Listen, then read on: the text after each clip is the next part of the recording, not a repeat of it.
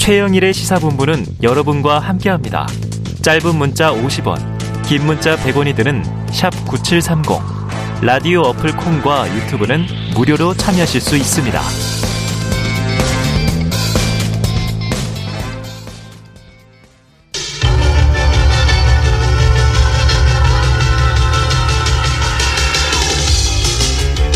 네, 시사본부 베일 이 시간 청취자분들께 드리는 깜짝 간식 선물이 있습니다. 오늘도 준비되어 있습니다. 자, 코너 들으시면서 문자로 의견 주시는 분들에게 쏠 거고요. 짧은 문자 50원, 긴 문자 100원이 드는 샵 9730으로 의견 많이 보내주시기 바랍니다. 지난주에는 여론 오락관이 들어왔어요. 오늘 다시 가장 화제가 됐던 뉴스 1위를 인물과 말, 장면으로 만나보는 시간, 시사 랭킹쇼 금요 톱10이 돌아왔습니다. 성공회대 최진봉 교수 그리고 한결의 김한 기자 함께하겠습니다. 두 분 어서 오세요. 안녕하세요. 안녕하세요. 아이고 한 주 건너 뛰었는데. 네. 오랜만에 오는 건데. 김 기자님 수염이 많이 자라셨나요? 아, 네, 면도를 안 했습니다. 네, 야인처럼. 아. 최진봉 교수님 여전히 바쁘시고요.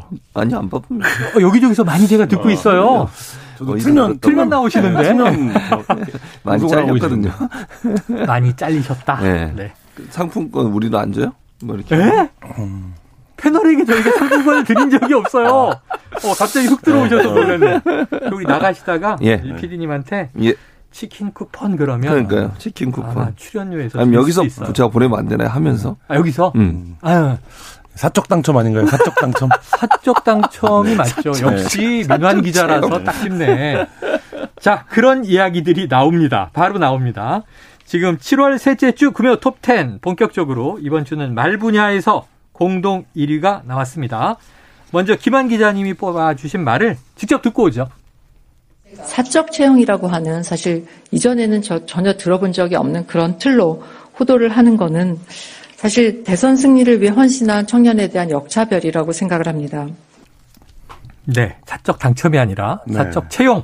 김한 기자님 네. 1위로 뽑으신 이유는요?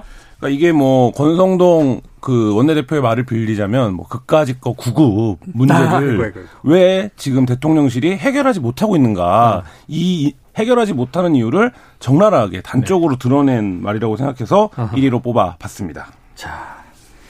근데 일단 뭐 또 권성동 원내대표 네. 사과를 또그 이후에 내놓긴 했죠. 네. 조건부 사과였죠. 예, 이 강인선 대변인의 발언이 더 이게 논란을 키웠다 이런 얘기도 있었는데, 자 강인선 대변인 본인은 네.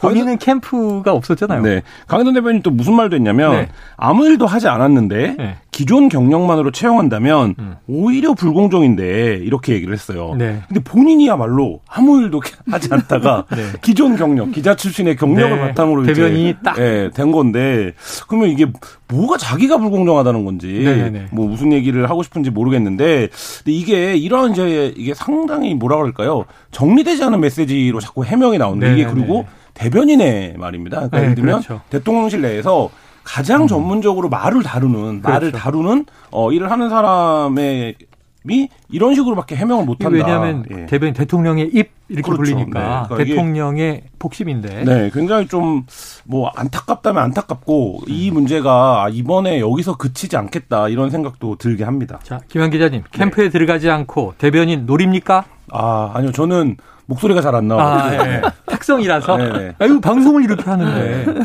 방송하는데 왜 그리고 저는 못해요? 남의 말을 하는 걸 별로 안 좋아하고 제 얘기를 하는 걸 좋아하기 때문에 대변인에 어울리지 않습니다. 이거 뭐 대선에 나가겠다는 얘기구만.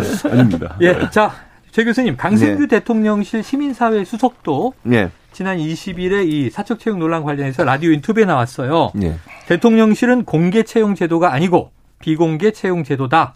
소위 말하는 엽관제다.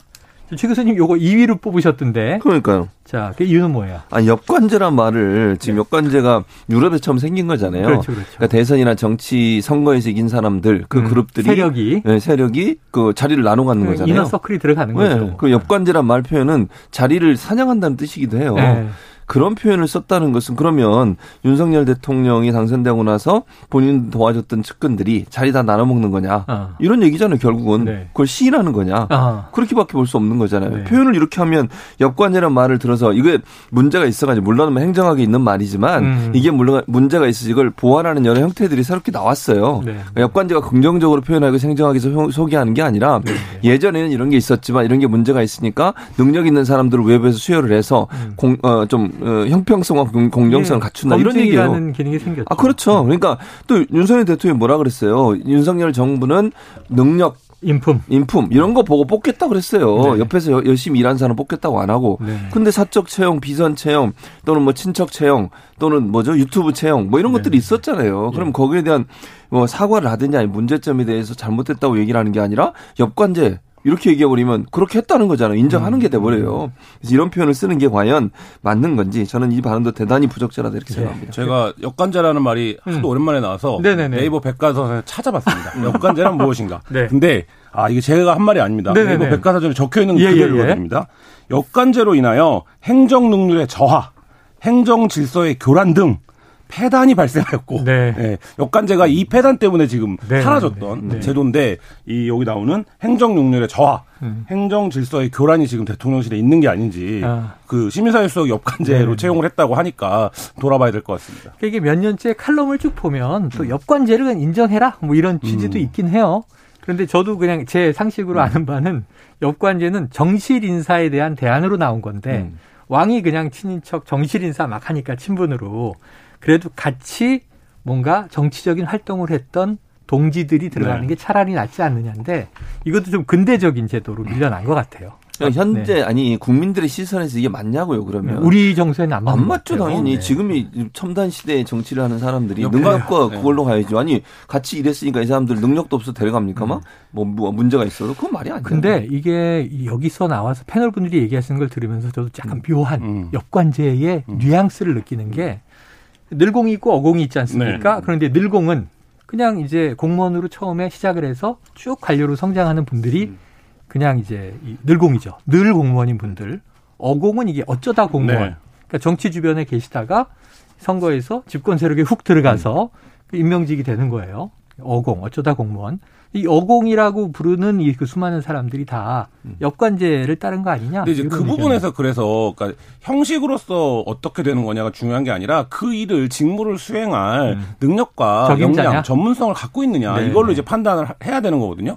근데 지금 문제는 아직 그 부분까지는 나아가지도 못하고 있는데 음. 이렇게 지금 대통령 주변에서 사적 채용이 된 사람들이 과연 그러면 대통령실에서 어떤 일들을 하고 있다라는 거냐? 그러니까 특별히 더 어떤 전문성이 있기 때문에 들어간 네. 음, 거냐? 뭐이 부분이 얘기가 안 되는 거고. 네. 근데 이런 측면이 있습니다. 윤석열 대통령이 정치를 하지 않고 바로 이제 선거에 출마한 케이스지 않- 않습니까? 그렇죠. 그러니까 검찰총장을 마치고 네. 그렇다 보니까 기존에 87년 이후에 계속 대통령실 뭐 청와대를 채워왔던 건 음. 국회의원 그러니까 정치를 했을 때부터 보좌를 했던 보좌진 그리고 음. 자기가 자기를 도왔던 그 국회의원 뭐 이런 네네네. 사람들로 이제 채워졌어요 보통은 근데 그때도 뭐 물론 당연히 정치적 장애 같은 사람들을 채용하는 거지만 그 사람이 어떤 일을 해왔는가의 전문성을 바탕으로 해서 배치가 되는 건데 네. 지금처럼 뭐 강릉에서 살던 뭐 청년 그 다음에 자기가 아는 사람의 아들 네. 뭐 이런 사람들이 무슨 자리 급수 맞춰서 권성동 원내대표가 적나라하게 표현하지 않았습니까? 7급 넣어달라고 했더니 네네. 9급 해줬다라는 거거든요. 그러면 이 사람이 어떤 전문성이 있어서 음. 아 이거 홍보 전문가니 뭐 음. 홍보 쪽 일을 좀 맡겨줘 이게 아니라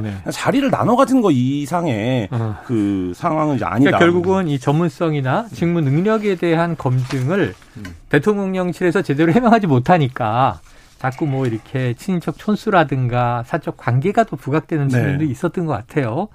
자, 윤석열 대통령이 정치 신인이라고 좀 표현하셨었는데 지금 사실은 의정 활동, 국회의원 경험 없는 대통령으로는 이게 60 이후로는 처음입니다. 그죠?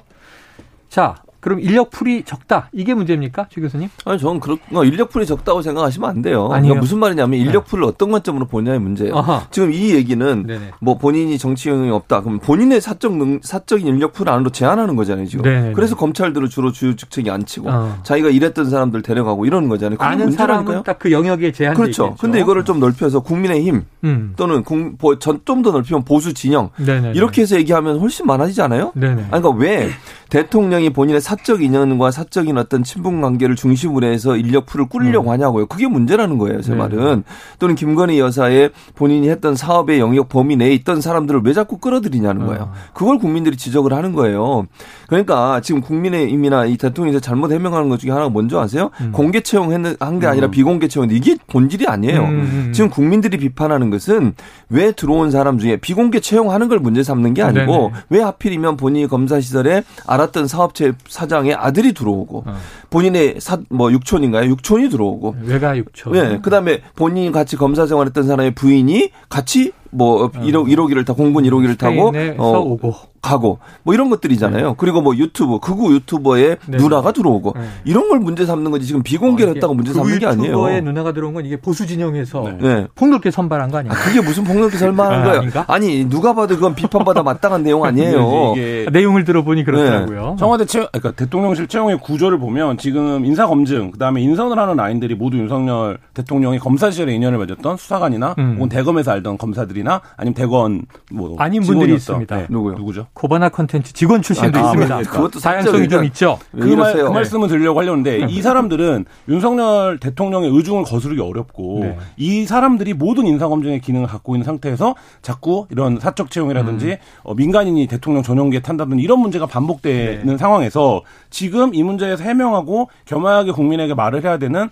시민사회 수석이나 대변인이 해명이 꼬이고 있는 상황. 네. 이 상황은 지금 대통령실을 둘러싼 어떤 난맥을 그대로 드러내고 있다 이런 생각도 듭니다. 그래요. 자, 이제 논란의 핵심도 있습니다. 말씀하신 전문성이 있느냐, 능력이 검증됐느냐.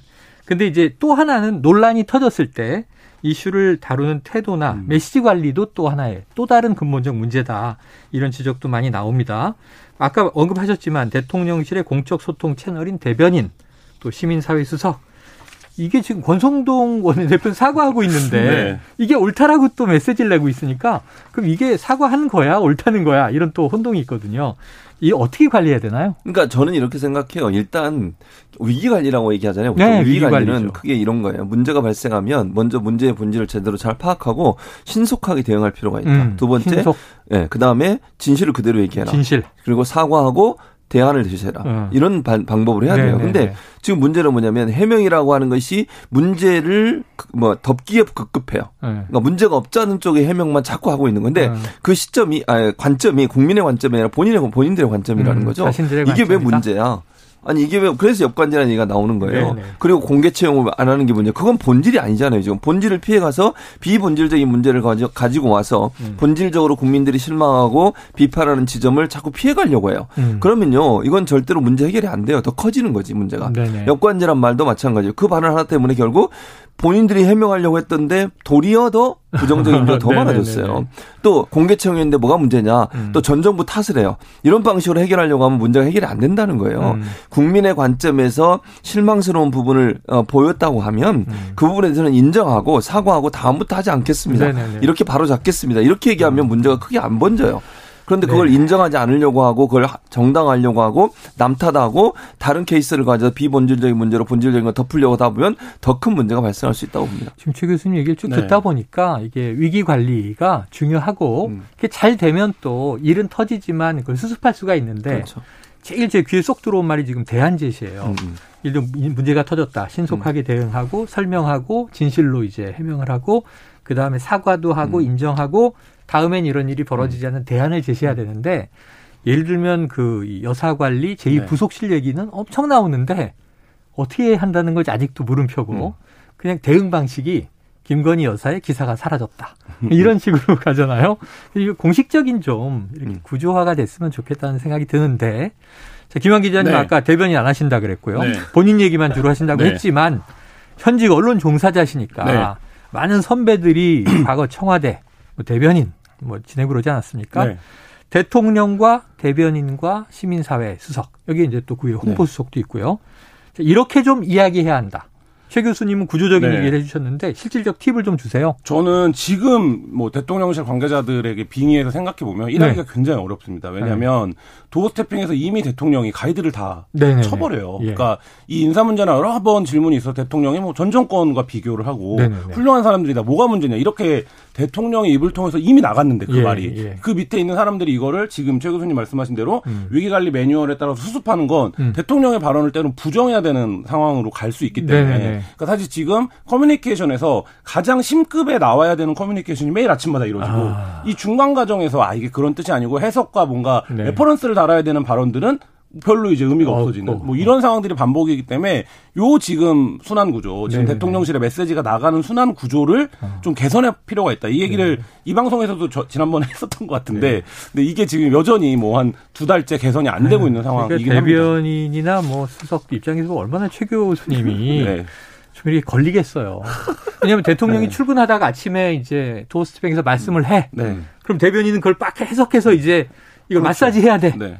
근데 최 교수님이 방송에 나와서 그걸 막 해석하고 있어 이미. 그래서 비판해. 그러면 이제 이 원고 작성하다 꼬이거든요.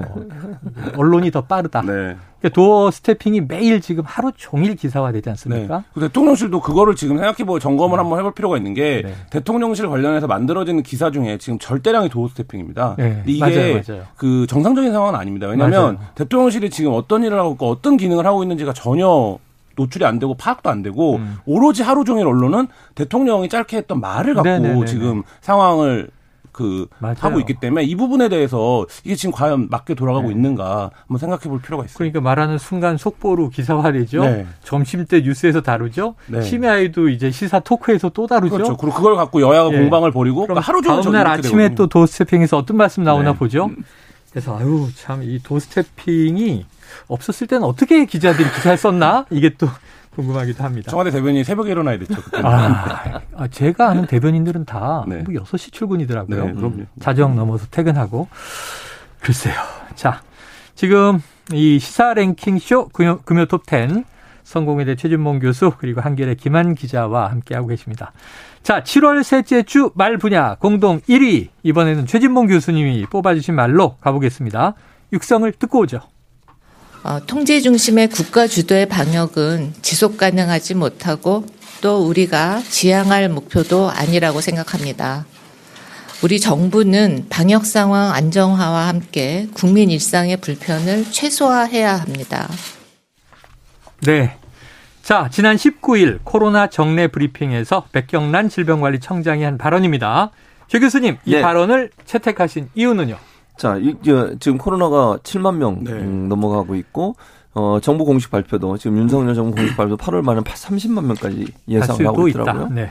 그런데 지금 질병관리청장이라는 분이 나와서 했던 얘기가 음. 앞에 부분에 저는 이제 방점이 있는데 네. 국가 주도의 방역은 지속 가능하지 못하다. 음. 우리가 지향할 목표도 아니다. 네. 그럼 방역 누가 하는 거죠? 스스로? 어, 그렇지. 네네네. 각자 도생.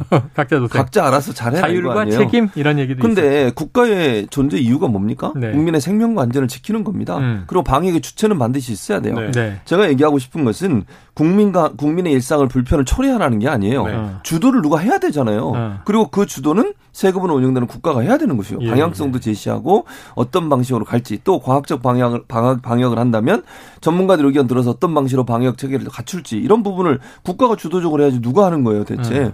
근데 알아서 해라 이런 식의 발언을 하는 것이 과연 국가 방역과 이런 그 전염, 전염병 예방을 책임지는 어, 청장이 할 말인가 음. 상당히 불안하고 실망스럽습니다. 네. 근데 이제 이렇게 또 해석 그 해명은 나오고 있어요. 국가 주도의 방역은 지속 가능하지 못하다. 여기 방점을 두셨는데 음. 그 앞에 통제 중심의 국가 주도의 방역. 그러니까 통제를 과거처럼 일률적으로 하진 않겠다. 음. 뭐 영업 제한 몇 시. 또는 뭐 사적 모임 뭐 두 명, 여섯 명 그랬었잖아요. 그건 좀 이제 유연하게 바꾸겠다는 이제 의미로 해석되기도 하는데 어쨌든 컨트롤 타워는 필요한 거죠. 재난이니까. 음. 근데 그건 국가여야 한다. 그런 생각도 좀 드는데 네.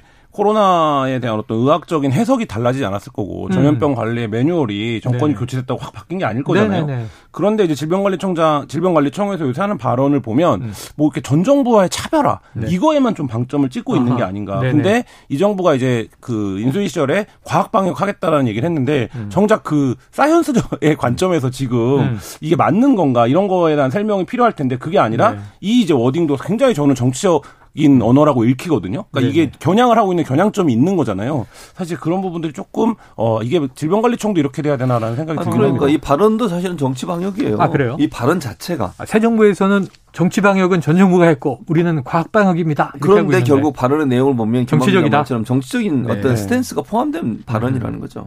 차별화, 전 정권과의 차별화. 음. 자, 백 청장이 이제 여러 가지 얘기를 했습니다. 우리 정부는 방역 상황 안정화와 함께 국민 일상의 불편을 최소화해야 한다. 일상 회복의 기조는 유지하면서 방역 의료 체계를 중심으로 대응해서 위중증과 사망을 최소화하는 것이 목표다.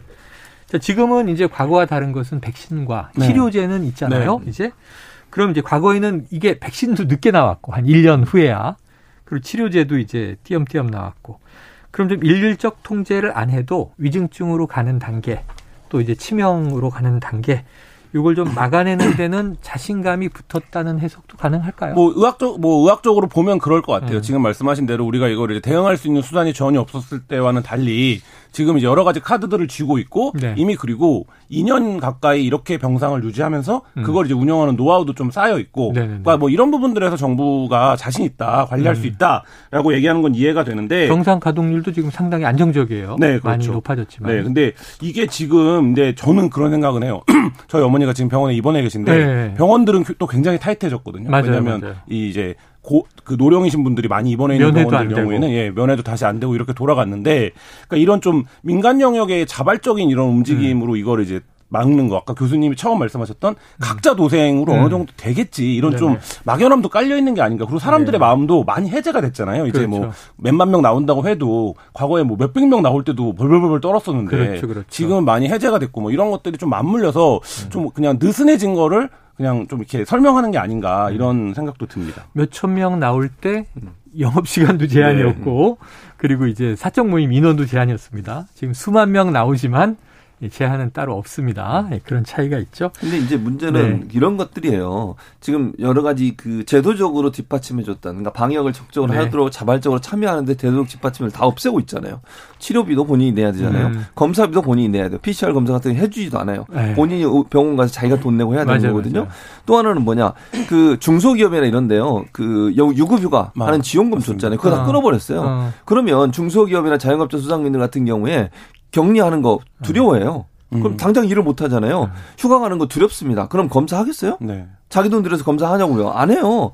그럼 그냥 걸려도 돌아다니는 거예요. 그냥 물론 그렇게 해서 뭐 중증이 약 어, 중증이 있더라도 치료할 수 있다 이런 거 가지고 지금 대응하려고 하는데요. 숫자가 늘어나면 그건 한계가 있는 거예요. 음. 병상 아까 김한 네. 기자도 병상이 얘기했지만 어느 정도 감당 가능한 숫자 안에 있으면 괜찮지만요. 네네네. 이게 엄청나게 확산인데 중증화율이 높아진다고 생각해 보세요. 네. 그렇게 되면 이거는 감당 불가능한 상태가 돼요. 특히 기저질환이니까 연세가 많으신 분들 이런 분들 입장에서는 위험한 상황에 빠질 수도 있다는 거죠. 음.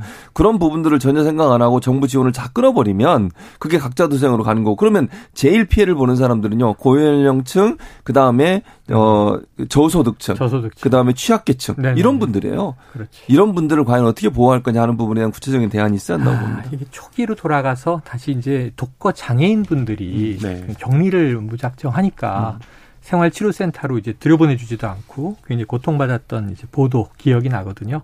자, 취약계층은 반드시 보호돼야 한다. 자, 금요 톱10 번외 편이 하나 더 준비되어 아. 있습니다. 7월 셋째 주 인물 바로 이명박 전 대통령입니다. 네. 한번 육성 듣고 와서 이야기 나눠보죠. 이명박 대통령 사면 관련해서는 부정적인 여론이 좀 큰데 그 사면 선포하실 때는 그런 국민 여론 같은 것도 좀 선포하시는데 반영이 될까요? 뭐 모든 어떤 국정이라고 하는 것은 에, 그거는 목표 또 헌법 가치 그런 거에 국민들께서 어떻게 생각하시냐 하는 그런 정서 이런 것들이 다 함께 고려돼야 하지 않겠습니까? 너무 또 정서만 보면은 현재에 치중하는 판단이 될 수가 있고 우리는 또 미래지향적으로 가면서도 현재 국민들의 정서까지 에, 신중하게 감안할 생각입니다. 즐거운 하루 보내십시오. 자, 이재용 부회장 이제 복권에 대해서 이제 네. 질문 받았을 때는 일절 언급하지 않는다 네. 했는데. 여기서 설명이 좀 길게 나왔어요. 네. 이전에 문재인 전 대통령 시절 보면 임기 말에 사면하냐 안 하냐- 안 하냐 국민 통합과 국민 공감대를 보아서 근데 안 했잖아요 결국. 네. 자, 이 워딩을 해석하면 김한 기자님 쪽이 네. 좋으시니까 사면 합니까 안 합니까? 저는 사면 하겠다라는 발언으로 들었는데요. 하겠다로. 왜 그러냐면 그 대통령 워딩 중에 정서만 보면 현재에 치중하는 판단이라는 표현이 있습니다. 네네네. 현재에 치중하는 판단이 사면 반대 여론이 60% 네. 넘거든요. 네. 그러니까 현재에 치중하는 판단은 사면을 안 하, 하지 않는 거죠. 네네. 근데 이게 될 수가 있는데 음. 우리는 어떻게 해야 되냐? 어떻게 할 거냐? 미래지향적으로 가야 된다. 아. 이거는 국민 통합 차원에서 사면을 해야 된다라는 아. 거거든요. 하겠다라는. 근데 이 대통령의 오늘 워딩은 어 사면을 하는 방향으로 가닥을 잡았구나. 이걸 아하. 좀 느낄 수 있는 말이었습니다. 최 교수님 공감하십니까? 네, 공감해요. 아, 뭐 이미 가족방 할 때부터 그런 생각이 있었기 때문에 아. 그렇게 했다고 저는 보고요. 네네네. 수순을 밟아가는 것이기 때문에 뭐 여러 가지 얘기를 하고 있지만 제가 볼 때는 사면은 거의 확실시되고 있는 상황이라고 볼 수 있을 것 같습니다. 자, 윤석열 정부가 과거의 보수 정권 중에는 MB 정부와 좀 결이, 뭐 정책의 기조가 비슷하다 이런 얘기 많이 하고요. 또 MB 정부 시절 인사들이 현 정부에 많이 기용돼 있기도 하고요. 최근에 대우조선 해양 이 하청노조 파업 사태 관련해서 윤 대통령의 발언이 기다릴 만큼 기다렸다. 이게 공권력 투입이 이제 시사된 거 아니냐 이렇게 해석이 되면서 과거에 뭐 용산 참사나 쌍용차를 언급하는 분들도 있었어요. 자, 김 기자님 취재 현장에 네. 계시니까 그때와 비슷합니까? 뭐 큰 틀에서 보면 이런 건 있을 것 같아요. 보수 정권이 권력을 잡았을 때 위기 국면이 닥치면을 하는 방법이 어떤 게 있냐면 음. 시민사회 특정 영역을 이제 갈릅니다. 음. 그래서 아. MB 때 기억하실 텐데 뭐 순수한 시민, 음. 뭐 순수하지 않은 시민 이런 이제 담론이 이게 뭐냐면 박근혜 정부 때는 음. 순수한 유가족 네, 뭐 있었고 그래서 예를 들면 이제 지금 이제 대우조선 해양 사태 갑자기 대통령의 발언으로 부각이 된 이유가 뭐냐면 노동계 중에 이 경제 발목을 잡는 세력이 있고 우리는 이거랑 싸워 나가겠다. 뭐 아. 이런 이제 의지를 천명하면서 위기를 돌파하는 전략이 하나 있고 또 한 가지는 늘 이제 야당에서 계속 우려하고 있는 사정정국입니다. 근데 음. 지금 국정원장 둘을 고발을 한 네네네. 상태고 여러 가지 이제 드라이브가 걸려 있는 것처럼 보이는데 그러니까 요 모습들 그러니까 요게 MB 정부 초기에 음. 상당히 국정 동력을 잃지 않았습니까? 광우병 쇠고기 사태로 인해서 그때 이제 취했던 그 국정 전국 돌파 전략이랑 좀 비슷하다는 생각이 들고 음. 또한 가지는 MB 정부랑 근데 사실 이제 요거는 현상적으로 비슷해 보인다 이런 네네. 건데 지금 MB 정부랑 윤석열 정부 굉장히 비슷한 건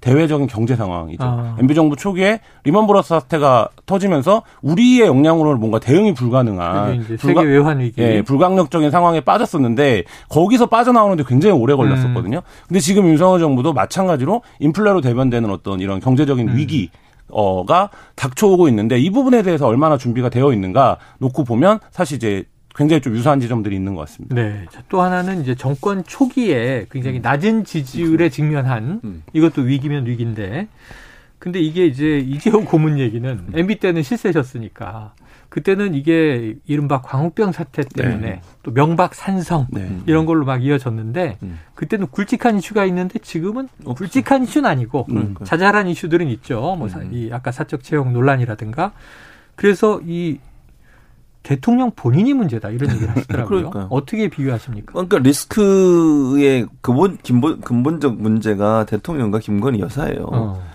그러니까 거기서부터 문제가 출발하는 그걸 바꿔야 되는데 네. 자꾸 다른 해결 방을 내놔 스타 네, 네 장관이 네. 되라 네. 음. 방송에 자꾸 나가라 어. 뭐 예를 들면 이렇게 얘기한다거나 적극적으로 홍보해라 그게 문제가 아닌 거거든요 음. 그러니까 근본적으로 대통령의 doorstepping 발언이나 김건희 여사의 활동 이런 부분들에서 어떻게 정리할 거냐 하는 부분들을 음. 고민을 해야 돼요 그것이 사실 리스크를 더 키우는 요소거든요 그런 부분들의 본질적인 문제를 해결 안 하는 상태에서 장관들이 나가서 무슨 얘기해라 그것도 실수하면 또 어떻게 그래서 수석들이 나와서 얘기하다 또 실수하잖아요 어. 이런 일이 반복되면 안 된다는 것이고 지지율이 낮은 것에 이명박 전 대통령과 비교하는데 이명박 전 대통령 때 지지율 낮은 것은 광우병 사태 때문이에요. 음. 그 사건 때문에 그렇게 된 거잖아요. 음. 근데 문제는 윤석열 정부는 출범한 지 지금 60일, 70일도 안 된 상황이잖아요. 60일 지나서. 음. 그 상황에서 이 정도 지지율이라고 하면 이거는 더 큰 문제인 거예요. 왜?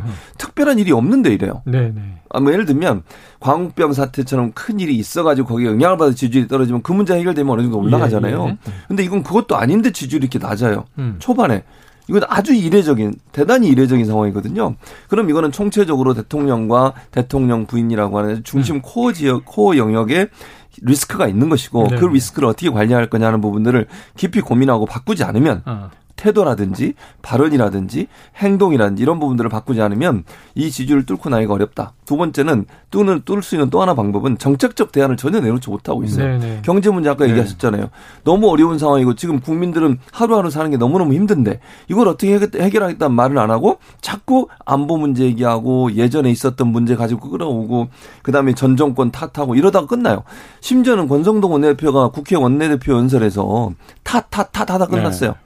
아니 대안을 제시한 게 뭐가 있냐고 여당의 원내대표가 국정연설을 하면 무슨 대안을 내놔야 될 거 아니에요. 야당도 아니고 그런 태도가 결국 국민들한테 실망을 안겨주는 부분이라고 생각합니다. 자, 최 교수님. 예. 그동안 계속 실패했던 아, 예, 드디어. 커뮤니케이션 야, 전문가 드디어. 교수 최진봉의 네. 원포인트 네. 저널리즘 특강. 아, 오늘도 말씀을 많이 하셔서 네. 2분 30초밖에 아, 없어요. 아, 그래요? 알겠습니다. 논문급 원고를 네 번 준비했는데 지금 네 예, 번째 만에 계속 필당했죠. 어, 2분으로 줄었어요. 네. 갑니다. 자, 이게 이걸 골라오셨어요, 기사를. 음. 중앙일보의 어제 7월 20일자 기사인데, 제목이, 아, 이게 팬티 벗는 것과 똑같다? 요즘 10대들 마스크 못 벗는 속사정. 자, 이 기사를 뽑아서 어떤 점 얘기해 주고 싶으신 거예요? 두 가지 점인데요. 이 팬티 벗는 것과 똑같다 이 말은 따옴표로 따왔어요. 이건, 예. 그러니까 이게 그 유튜브거든요. 10대들이 나와서 하는 유튜브인데 아. 그 유튜브 방송을 인용해서 보도를 한그 거예요. thumbnail에 이렇게 헤드라인을 갖고 그, 왔다. 그렇죠. 예. 근데 저는 일단 이 따옴표 저널리즘의 가장 큰 문제점이 뭐냐면 네. 본인들을 싹 피해 가면서 선정적이고 자극적인 아. 내용으로 기사를 달아요. 자극적이잖아요. 제목으로. 네. 이게 말이 됩니까? 네.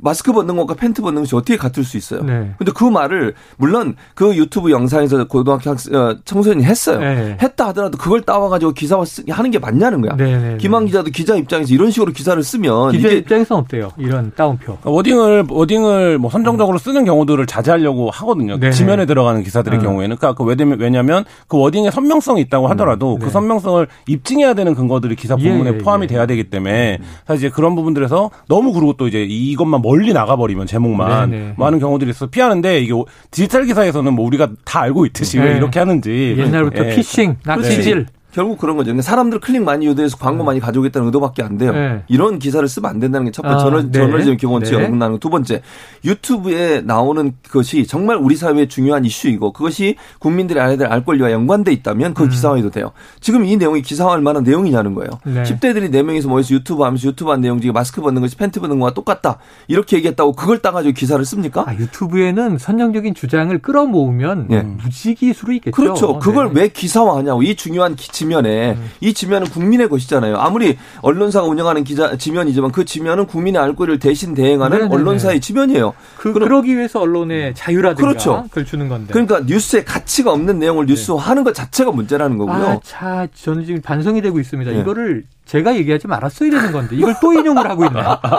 어쨌든 지금 야단치고 비판하시는 거니까 이런 거 하지 말자는 그럼요. 거죠. 이렇게 기사를 쓰면 안 된다는 거예요. 기자가 네네. 기사를 쓸 때는 저널리즘 원칙을 지켜야 돼요. 정말 국민에게 필요한 정보인지 그것이 뉴스의 가치가 있는 것인지 판단하고 선정적이고 자극적인 내용을 통해서 네. 호도하지 말고 특히 제목에 따옴표 저널리즘 써가지고 피해가면서 선정적인 내용으로 낚시질하는 네. 그런 행동을 하는 것은 기자의 기본적인 사명을 어긋나는 행동이라고 자, 김 생각합니다. 기자님. 네. 실제로 기사 쓸 때 이런 거 고민됩니까? 고민- 느낍니까? 고민하죠. 근데 이제 디지털 뉴스를 쓰는 문법과 지면 뉴스를 쓰는 문법이 다르다라고 현직 기자들이 얘기는 해요. 네네. 근데 다만 이런 건 있습니다. 지금 사이버 레카가 심각한 사회 문제가 되고 있는데 음. 이 사이버 레카에 연료를 넣어주고 있는 게 무엇인가, 누구인가 음. 이 점을 놓고 보면 유튜브 상에서 소용돌이 치고 끝나면 될 일을 언론이 끌어다가 쓰면서 네. 더 이제 많은 논란이 되고 알겠습니다. 있는데 이 부분에서 좀 반성이 필요한 것 같습니다. 자, 오늘 원포인트 레슨까지 성공했네요. 자, 조금 전에 김한 기자님이 말씀하신 사명 관련 여론조사 60%를 넘었다 인용하셨기 때문에 말씀드릴게요.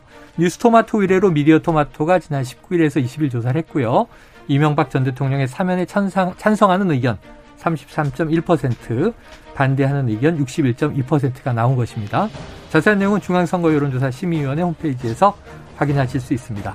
자, 오늘 간식 당첨자는요, 최영일의 시사본부 홈페이지에 올려둘 테니까 참조하시면 될 것 같고요.